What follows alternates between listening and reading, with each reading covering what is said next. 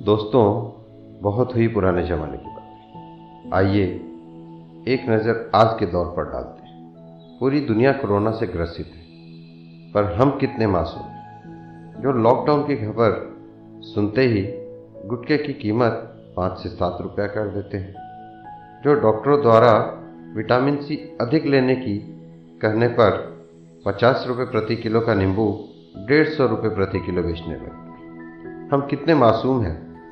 जो 40-50 रुपए का बिकने वाला नारियल पानी 100 का बेचने लगते हैं।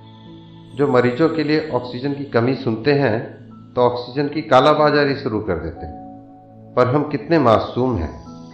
जो दम तोड़ते मरीजों की दुर्दशा देखते हैं तो रेमडेसिविर इंजेक्शन की कालाबाजारी करनी शुरू कर देते हैं। जो अपना ईमान बेचकर इंजेक्शन में पैरासीटामोल मिलाकर बेचने लगते हैं। पर हम कितने मासूम हैं।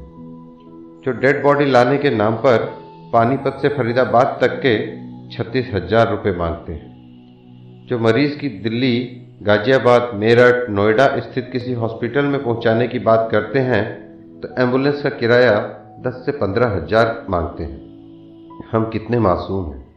क्या वास्तव में हम बहुत मासूम हैं? या लाशों का मांस नोचने वाले गिद्ध हैं?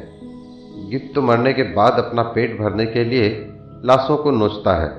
पर हम तो अपनी तिजोरियाँ भरने के लिए ज़िंदा इंसानों को नोच रहे हैं।